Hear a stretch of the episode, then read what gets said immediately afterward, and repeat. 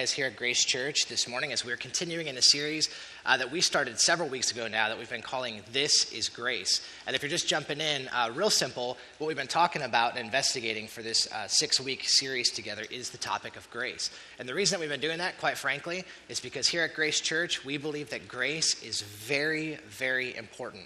Um, not only is grace the name of our church, right? We're Grace Church, uh, but grace is also kind of the core message uh, the central message that we focus in on. It is our heartbeat um, here at Grace Church, and grace is really the thing that we believe that everyone in the room needs an experience with. And that, eh, that an experience with, that an engagement with grace has the power to utterly transform everyone's lives. And so, because of that, we've been taking this series to kind of investigate and talk about this topic of grace. The big idea, if you've been with us for the past several weeks, quite simply has been this, we've been unpacking it, is, uh, is this idea that grace is not just a concept to be understood, uh, but it is a reality to be experienced. And so the big idea in this series, kind of our thesis statement that we've been that's been guiding us through this whole series, is this idea that grace is not just a concept to be understood; it's a reality to be experienced. That is to say, and you guys all know this just as well as I do, that there's some things in life that that simply having a knowledge about that thing doesn't go nearly far enough to explain the experience of that thing. Right? You can know about children, it's a totally different experience to, to have children, right? You can know about marriage, completely different experience to be married. And we say, man, grace is like that. That's what grace is like. Uh, it's not just some concept, it's not just some abstract theoretical thing. Um, it is a reality that is to be experienced. And so the real question then that we've been asking in this series is not, do you know what grace is, right? Uh, because the truth is that for even some, some of us in this room, you may have grown up in church and you might have an answer to that question, but the real question is, have you experienced grace? Right? Has, it, has it crashed into your life? Have you embraced it in some way? And so that's what we've been uh, talking about uh, throughout this series. Now, because of that, because we're saying that grace is, a con- is not a concept to be understood, but a reality to be experienced, what we've been doing then is rather than giving you know, definitions of grace and explanations of grace, instead we've been looking at six indications that you've experienced grace. So each week we're looking at a different indication, and basically we're asking you to assess man, have you experienced grace? Have you had an experience? And these indications will kind of help you assess that, right? Have I experienced grace? And so for the past weeks, if you guys have been here, past four weeks, we've looked at four different indications. The first indication we said is, is this you've experienced grace when you're disturbed by grace. Uh, the second indication we said is this you've experienced grace when you're devastated by sin. Uh, last uh, two weeks ago, we said you experience grace uh, when you become disinterested in fairness. And then last week, we said that you've experienced grace when you're driven by grace. And let me just say, by the way, that if you've missed any of those previous conversations, I would highly encourage you to go to our website. You can either download those videos or you can subscribe to the podcast and you can check out those four messages from the past. I'd encourage you to do that because I think today's message is going to make a lot more sense in the context of the broader conversation. But today, what we want to do with the remainder of our time is we want to look at the fifth indication that you've experienced grace, the fifth indication. And quite simply, here's where we're going to be going today. You know you've experienced grace when you become devoted to hospitality. Okay, when you become devoted to hospitality. Now, some of you are like, now what in the world are you talking about when you say that? Well, let me explain myself a little bit. If you have your Bibles, if you would just take them with me for a moment. If you go to Luke chapter 7, that's where we're going to be parking ourselves for this morning. So, Luke chapter 7 is where we're going to be headed. And uh, let me just say also that if you did not bring a Bible with you this morning, that's absolutely no problem. We have some for you uh, in the chair backs in front of you. You can grab those. And uh, in those Bibles that we've provided, page 721 is where you're going to find Luke chapter 7. And so you can go ahead and flip there.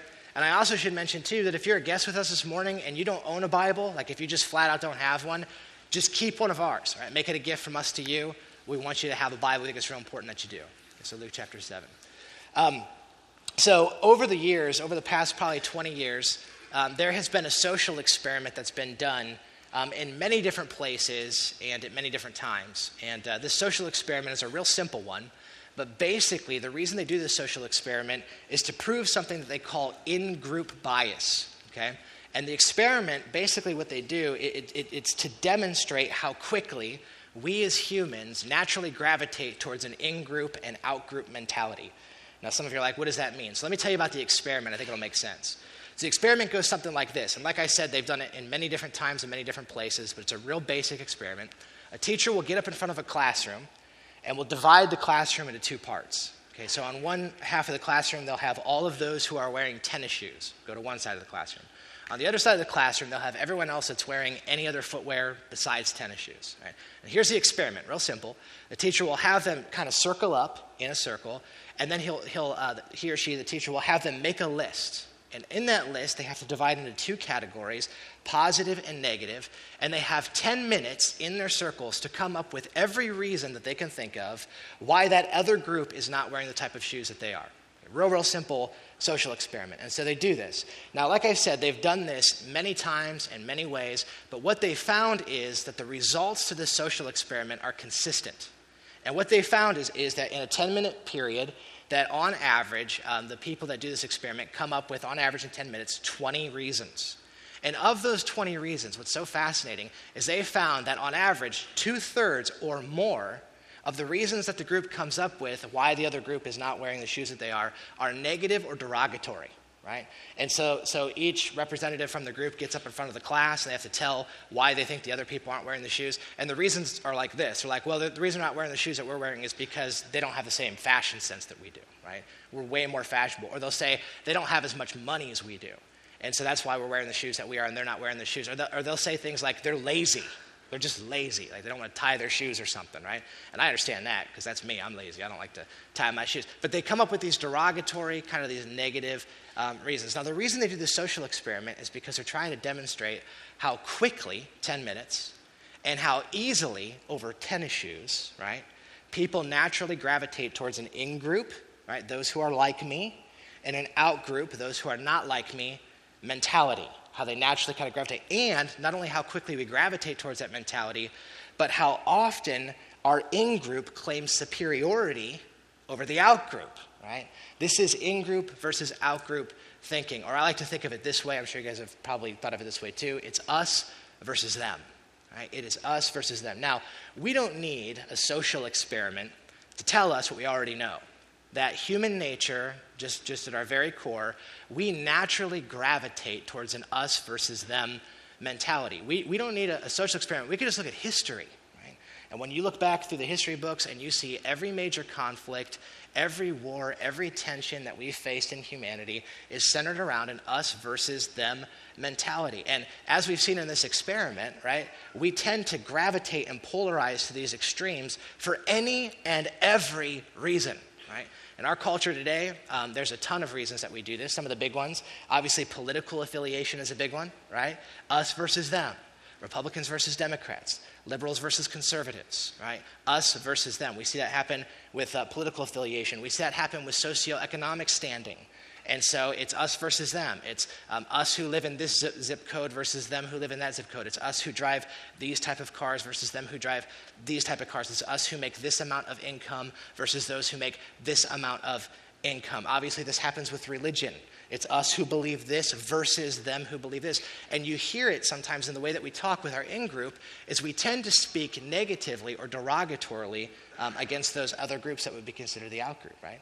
We see this with nationalism right? It's us Americans versus them, you know, not Americans. And that's like the rest of the world, not American, right? And, uh, and it becomes like this, this us versus them mentality. And we'll divide over these things. Race is obviously a big one. If you guys have been following the news this week, uh, we see very, very real demonstrations of that in many ways in our culture right now, where race is us versus them. And we see it in a lot of different ways. And it's not just the big things, it's not just religion, and it's not just politics, and it's not just belief systems. It's also the small things, like what type of phone you, you use, right? It's iPod or, you know, iPhone versus the Android type of thing. It's what kind of food you eat, organic versus whatever the opposite of organic is. I don't even know what that is. Artificial. I don't know. You know, synthetic food. I don't. Who's eating oil?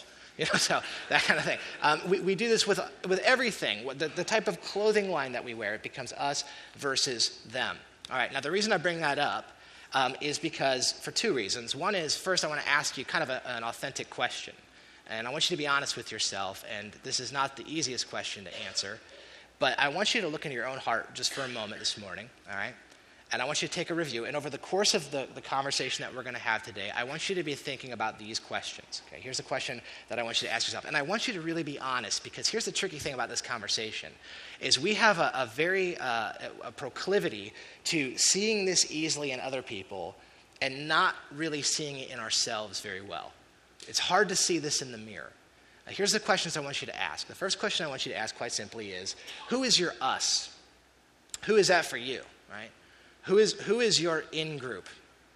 The group of people that you most identify with. Is it a political group? Is it a religious group? Maybe for those of us who follow Jesus, it's, it's the Christian thing, right? What is your, what is your in group? What is the, the group of people you most identify with? The second question related to that is who is your out group? Right? Who are the thems to you? You know, them. Who are them? Them liberals, them conservatives, right? Um, them poor people, them rich people. Who, who are the most pronounced thems in your heart, in your mind? Who are the thems? Okay, and then here, here's, here's the last question. This is probably the hardest one. I want you to be honest with yourself, though. Where in your heart do you see tension? Do you see um, um, apprehension? Where in your heart do you see a resistance, even a prejudice, or a stereotype against the thems?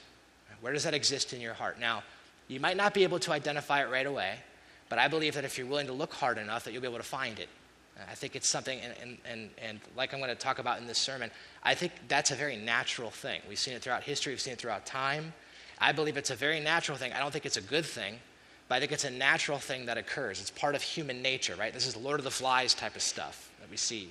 And, and, and here's the real thing that I want to talk about. The reason I want to bring that up is because I believe that one of the ways that you know you've experienced grace is it begins to it begins to change the way that you view outsiders. It begins to change the way that you view the outgroup. It begins to change the way that you view the thems. And you start to move away from an us versus them mentality, and you start moving towards a hospitality mentality. Now you're like, what, what exactly are you talking about with that? Well, that's where Luke 7 is going to come in. So let's go to our Bibles. We're going to start in Luke chapter 7. We're actually going to start in verse 36. But before I jump in there, let me give you just a little bit of background so you know what's going on in this passage. So basically, Luke chapter 7, Jesus has been doing his ministry now for a while. Um, he's been healing, he's been uh, performing miracles, he's been preaching, he's been teaching. And as he's been doing this, he's been gaining a lot of influence and a lot of attention. And we're told that the attention and the popularity that Jesus Christ is drawing by the time we get to Luke chapter 7 is very controversial.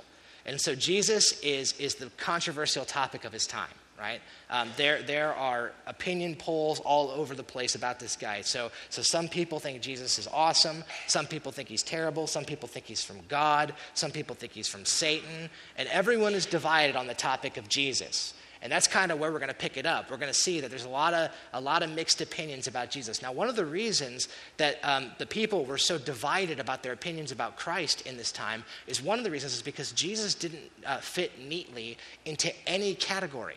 He didn't fit neatly into any category. He was a Jewish religious teacher, right? So he was a rabbi, and yet he would hang out with the sinners and the tax collectors, the outcasts of society, those people which no self respecting Jewish teacher would do. But he would do that. And he was, a, he was a Jewish rabbi who would hang out with sinners and tax collectors. He would hang out with the sinners and tax collectors, and even though he would be with them, he wouldn't indulge in their activities. So he didn't fit into any category neatly. And so, because of that, no one knew what to do with him.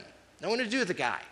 So I want you to see what happens here in verse 36. One of the Pharisees, who is a religious leader, invites Jesus over for dinner. And something crazy happens at this dinner. So let's just watch this. So, verse 36 says, When one of the Pharisees invited Jesus to have dinner with him, he went to the Pharisee's house and he reclined at the table. All right, so let's just pause there for a second and get our minds around this. So the Pharisee invites Jesus over for dinner. Now, why would a Pharisee and if you guys know anything about Pharisees, these guys really didn't like Jesus all that much, right? One of the major things they had against Jesus was that he would hang out with people that they didn't hang out with, right? If you were one of us, you don't hang out with them, and Jesus hangs out with them, so he can't be one of us. That was kind of their mentality. And so this Pharisee invites Jesus over dinner. Now, why would he invite him over? We don't really know, but we can speculate. And what I speculate is it's probably the Pharisees inviting Jesus over to do some fact finding. He's trying to investigate. He's trying to figure out who this Jesus guy is and what category he fits in. In other words, this Pharisee is trying to figure out is he one of us or not? Or is he not one of us? And so he invites him over for dinner. Now, I want you to notice there it says that when the Pharisee invited Jesus to dinner, Jesus went to his house. So Jesus is like, sure, I'll go to your house, right? We tend to get this picture that Jesus was like, I hate Pharisees. Not at all, man. Jesus was going over to, to dinner at the Pharisee's house on several occasions in the Bible. The Pharisee's like, hey, do you want to come over to my house? He's like, sure come over to your house for dinner. Sounds good, man. Right? Comes to his house, the Bible says when he gets there, he reclines at the table. Isn't that interesting? He reclines at the table. That's weird. I don't know if I've ever reclined at a dinner table before. So, what's that all about? Well, you have to remember this is a different culture, right? And so, in our culture, we have high tables with high chairs. That's not the way it worked in this culture. They had low tables, their tables were very, very low.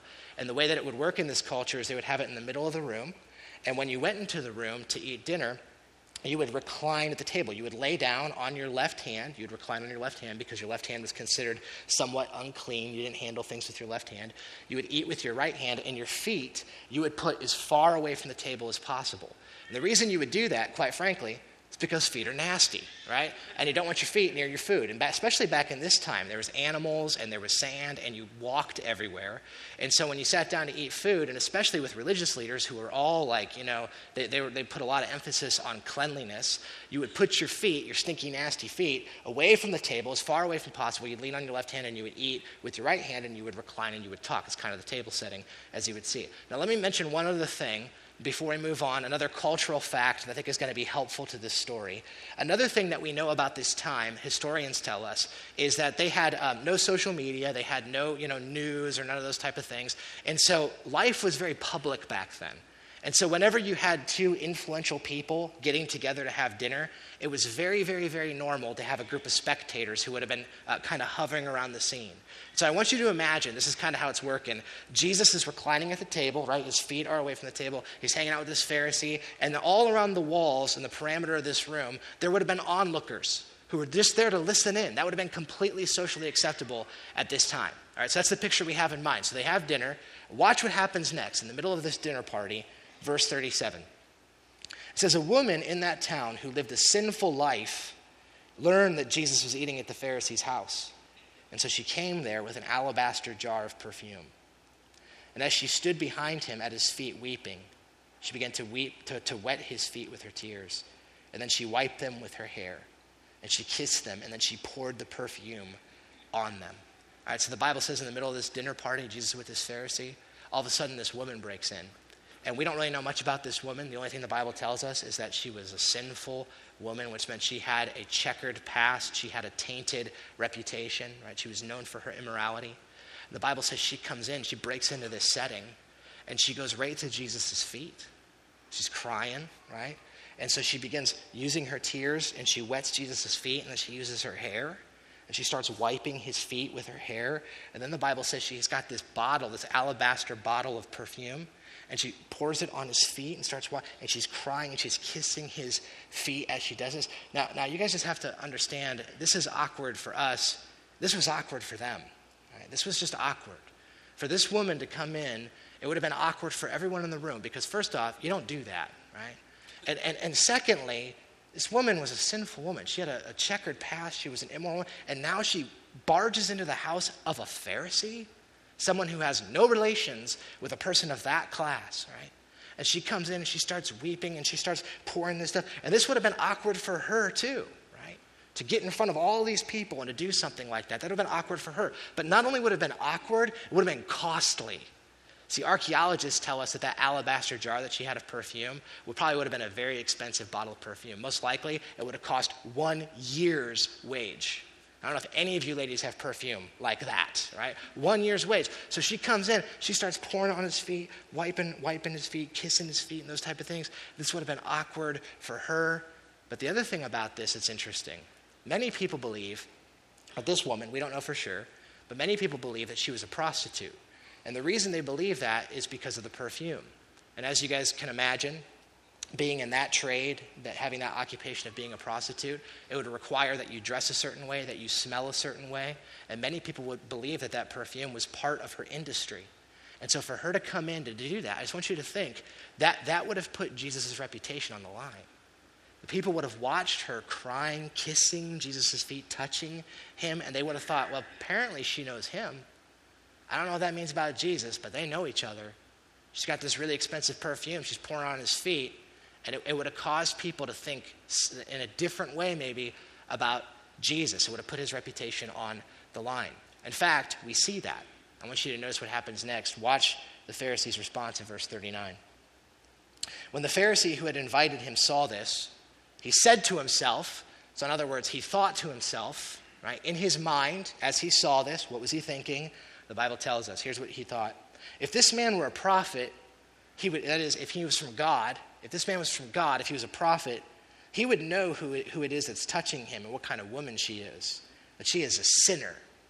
Now, I want you guys to notice the Pharisees' um, assessment of the situation because this is fascinating and it gives us some insight into his belief system. He looks at Jesus and he says to him, Well, he can't be from God. That's over. Because if he was from God, if he was associated with God like us, the Pharisees, he would know that we don't deal with them. He would know what kind of woman she is, and he wouldn't be letting her touch him. He would know better, right? If he was one of us, he wouldn't be talking to them. He wouldn't be with her if that was the case. And so he makes this assumption, this assessment, that those who, who love God, follow God, have nothing to do with those who are on a different side, a different, you know, the out group, the thems. We have nothing to do with them. Now, watch what Jesus does. Jesus is going to come in and he's going to correct his thinking. And it's so awesome how he does it. Check this out, verse 40. Jesus answered him. I, I love that, by the way. Jesus answered him. He didn't ask any questions right? He, he thought this to himself. And yet Jesus is like, yeah, I'll answer that thought you just had there real quick, right? Only Jesus can do this kind of stuff. Jesus answered him, Simon, I have something I want to tell you. So Simon is the name of the Pharisee we find out. Simon, I got something I want to tell you. Tell me, teacher, he said. Um, now, I don't know why, but I thought this was so interesting. I was doing some study this past week, and I was looking at this in different translations of the Bible. And for some reason, the King James Version, I just thought it was so interesting the way that it was put, this little transaction in verse 40, this little interaction. So let me just show it to you real quick. Um, this is the King James Version. You want to throw that up on the screen real quick? Um, in the King James, in verse 40, he says, And Jesus answering said unto him, Simon, I have somewhat to say unto thee. I don't know why I thought that's awesome. No one talks like that. Then watch what Simon says. And he saith, Master, say on. I just, I really think we should start talking like this from now on. I just want to go to my kids, say, Children, I have something I want to say, I have somewhat to say unto thee. And I want my children to say, Father, say on. Speak forth. I don't know why. I thought that was awesome. It has nothing to do with what we're talking about, but it's great. So anyway, Jesus is like, he's like, uh, he's like, Simon, I need to tell you something about what you were just thinking. And Simon's like, okay, what is it? And then Jesus launches into a mini parable, little story, verse 41. Two people owed money to a certain money lender. One owed him 500 denarii, the other 50. And neither of them had money to pay him back, so he forgave the debts of them both. Now, which one will love him more? Right? Jesus gives a real quick parable. In fact, this parable seems kind of similar to the one we read a couple weeks ago, right? Jesus says, Once upon a time, there was two people. They both owed money to their master. One owed 500 denarii, which is 500 days' wage. The other one owed 50 denarii, which is 50 days' wage. Plain and simple, he says the master forgave them both. Now, interesting, the word that's used there, forgive, forgive the debt, is the same word that we use for grace in the original language. And so Jesus says, once upon a time, there's two people.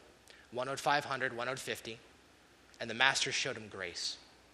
The master bestowed grace onto both of them. And then he says, Simon, which one's going to love the master more, you think, in your assessment? So Simon answers. Simon replied in verse 43 I suppose the one who had the bigger debt forgiven, I suppose. Jesus says, You have judged correctly, Jesus said. And then Jesus in verse 44 turns and he starts to make his point. Then he turned towards the woman and he said to Simon, Do you see this woman? I came into your house, to your house. You did not give me any water for my feet, but she wet her, my feet with her tears and she wiped them with her hair. You did not give me a kiss this woman from the time that I entered, that seems strange, right? You didn't give me a kiss, bro. You did not give me a kiss. But this woman from the time that I entered has not stopped kissing my feet. You did not put oil on my head, but she poured perfume on my feet. Now, what's that all about? What is all that about? That's so weird to us, right? He's like, you know, you didn't wash my feet when I came in here. You didn't give me a kiss, dude, right? You didn't put oil on my head. What's your deal?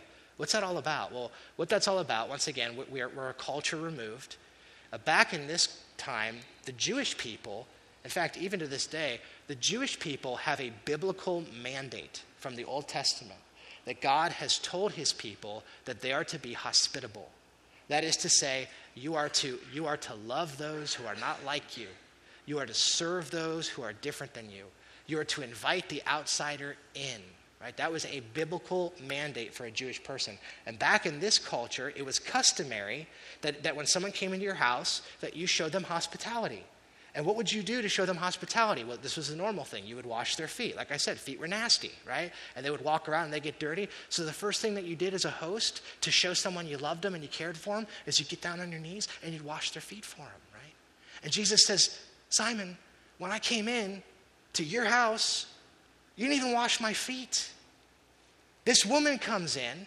This ain't even her house. She comes in with her tears, and she don't even have a towel. She uses her hair. She washes my feet. You see? He says, Simon, you didn't pour any oil on my head. Back in this time, that was a normal thing to do. If you went to someone's house, one, one of the ways they would show hospitality to you is they would anoint you with oil. That was done mainly um, for, uh, for fragrant purposes. They didn't have deodorant in this time, and so the way you dealt with the body thing was you would, you would put on oil. He says, Simon, I came in here, you didn't give me any oil, not even any cheap oil. She comes in, this ain't even her house. She comes in and she adorns me with the most expensive perfume imaginable. He says, Simon, you didn't give me a kiss when I came in. You didn't kiss me. Which we're like, that's really weird. But back in this time, it wasn't. The way you would greet someone was with a holy kiss. It's the way you would do it, right? And, and think about like an Italian culture, right? You just kind of do the customary kiss. He's like, when I came in, you didn't kiss me. This woman hasn't stopped kissing my feet since I've walked in here. And, I want you to notice what Jesus says. He says, here's why. Here's why you didn't do that. Look at verse 47. This is so revealing. It says, Therefore, I tell you, her many sins have been forgiven. Now, catch this next part. As her great love has shown. Her sins have been forgiven as her love has shown us. And then he concludes, But whoever has been, for, he says, um, yeah, as her great love shown, whoever has been forgiven little loves little. And Jesus concludes it. Now that's amazing. Do you guys catch what Jesus just said there, by the way? Because this is awesome. Jesus said, Simon, her sins are forgiven, not because of the things that she has done for me, not because of her, of her amazing love to me, but instead, the reason she's showing me amazing love is because she understands how much her sins have been forgiven. She understands grace. She understands the grace that God has shown her, and as a result of that, she can't help herself. She wants to show extravagant hospitality to me as a result of that. And you see, he says, whoever's forgiven much is going to love much. Whoever's been forgiven a whole bunch is going to go out and they're going to show that same grace to other people, is what he says. Then he says, whoever's forgiven little is going to love little. Now, let me tell you what he's not saying there, by the way, because this is really important. Some people look at that and say, oh, well, Simon was a good guy. He was a Pharisee, so he didn't need to be forgiven as much as she did. And so obviously, you know, she, she was forgiven this much because she was a terrible person. Simon was forgiven this much because he was a pretty good person. That's not what Jesus is saying. Right? What Jesus is saying is, Simon, your self righteous pride causes you to think that you don't need my grace. And basically, he says, You want to know why she was so loving, so extravagant in her hospitality? And you want to know why, Simon, you're such a lousy host? It's like, You want to know why? He's like, Here, Here's the reason. The reason you're such a lousy host the reason you're so resistant towards me, the reason you're so apprehensive with me, the reason you're so prejudiced against her, the reason that you're so biased against her, he says, is because you don't understand grace. Because when you understand the grace of God in your life, one of the natural products that begins to happen is hospitality. Suddenly you start to view the thems different.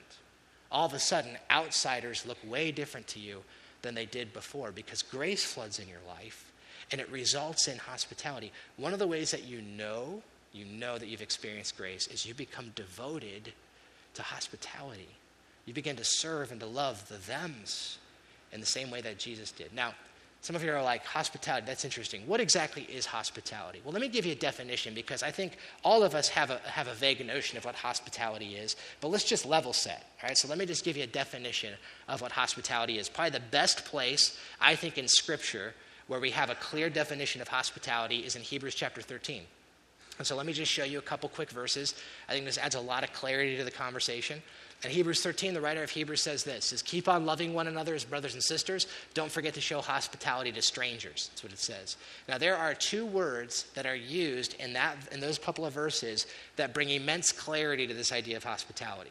The first word is the word that's used for this idea of keep on loving one another as brothers and sisters. Right? That's a Greek word that's used there, and it is the Greek word Philadelphia.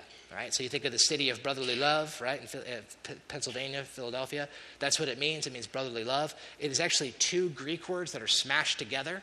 The, the first one is the word philo, which means befriending, right? It's actually the same word for groomsmen. So this is like not just like being like a shallow friend. This is like a deep friendship with somebody, right? So he says, I want you to show Philadelphia deep friendship to who? Adelphia, which I'm probably not pronouncing that the right way, but it means uh, family, brothers, and sisters, right?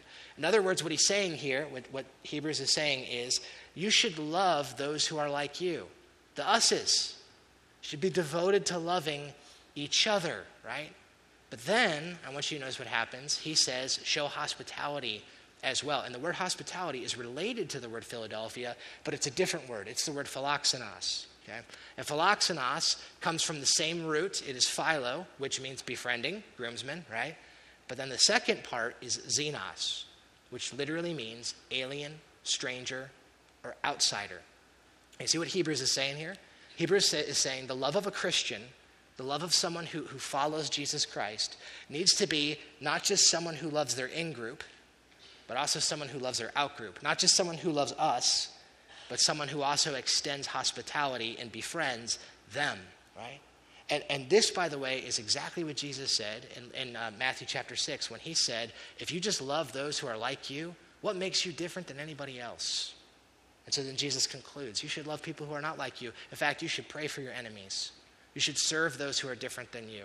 You should care for the needs of those who are the outsiders, who are the aliens, and who are the strangers. Now, why, why would Jesus command us to do this?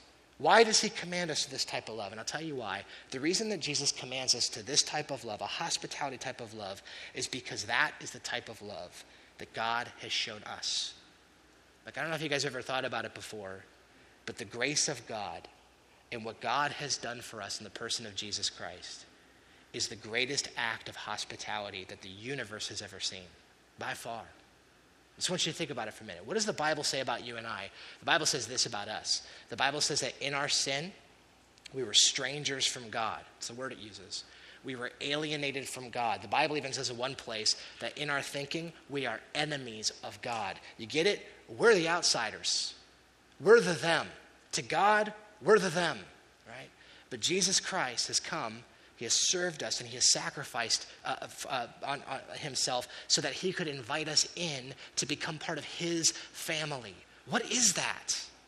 It's hospitality. That's what that is. It's caring for the outsider. It's reaching out and initiating a relationship with those who are different than you. Let me just show you a few verses on this. Ephesians chapter 2 demonstrates it so well. Here's what Ephesians 2 says But now in Christ Jesus, you who were once far away, right? That is, you were the out, you, you, were, the, you were the them, You've been brought near by the blood of Christ, for he himself is our peace, who has made the two groups into one and has destroyed the barrier, the dividing wall of hostility. Consequently, you are no longer foreigners and strangers, right? but you're now fellow citizens with God's people and also members of his household. What is that? What is that? It's hospitality. That's what that is. It's inviting the outsider in. It's serving and loving those who are not like you. That's what it is. Look at this Colossians chapter 1 says this You were once alienated from God, you were enemies in your minds, but now He has reconciled you through Christ. You see that? We were, we were enemies, we were outsiders, and God is the one who invited us in, and He shows. See, what, what grace demonstrates for us is a different way of thinking. It's no longer us versus them. When you begin to experience grace, what changes is we start to model ourselves after Jesus, and now becomes us serving them. Because that's exactly what Jesus did, isn't it? Think about it, man. When Jesus was, was in the upper room and he was getting ready to be crucified the night before, and he was with his disciples, you guys remember what the disciples were doing? They were having an argument. And they were having an argument over who was going to be the greatest in the kingdom of heaven. They're like, who's going to be the best of us? Who's going to be the greatest of us? And while they're having this argument, you know what Jesus does? Bends down, starts washing their feet. And what's that all about? It's us serving them. Jesus served us. On the cross, when Jesus died, he prayed for us. He said, Father, forgive them. They don't know what they're doing, right? And, and this was all out of a heart of hospitality. He's inviting the outsider in, and he has called us to this as well. And you see, here's the reality when, when, when we've experienced grace and we've been transformed by grace, when we see the outsider, we don't just see the outsider, we see us. Because we remember that that was me. I was the one who was far away. I was the one who was distant. I was the one who was estranged from God. And God was the one who initiated to me, and He's the one who brought me in. And so when I show hospitality to someone, I'm actually an outpour of the love that God has for me. I like the way John Piper put it. He put it this way a really fantastic quote. He says, When we practice hospitality, here's what happens. We experience the, refresh, the refreshing joy of becoming conduits of God's hospitality rather than being, check this out, I love this, self decaying cul de sacs. The joy of receiving God's hospitality decays and dies if it doesn't flourish in our own hospitality to others. Or here's another way to put it, Piper says. When we practice hospitality, we experience the thrill of feeling God's power conquer our fears and our stinginess and all of the psychological gravity of our self centeredness. And there are few joys, if any, greater than the joy of experiencing the liberating power of God's hospitality, making us a new and radically different kind of people who love to reflect the glory of His grace as we extend it to others in all kinds of hospitality. So you see what Piper's saying? He says, man, when we show hospitality, we become conduits of the grace that God has showed us. When we show hospitality, we are reflecting the very nature of the grace of God. And so, you guys, when, we, when you embrace grace, it changes the way that you view the thems. It just changes it.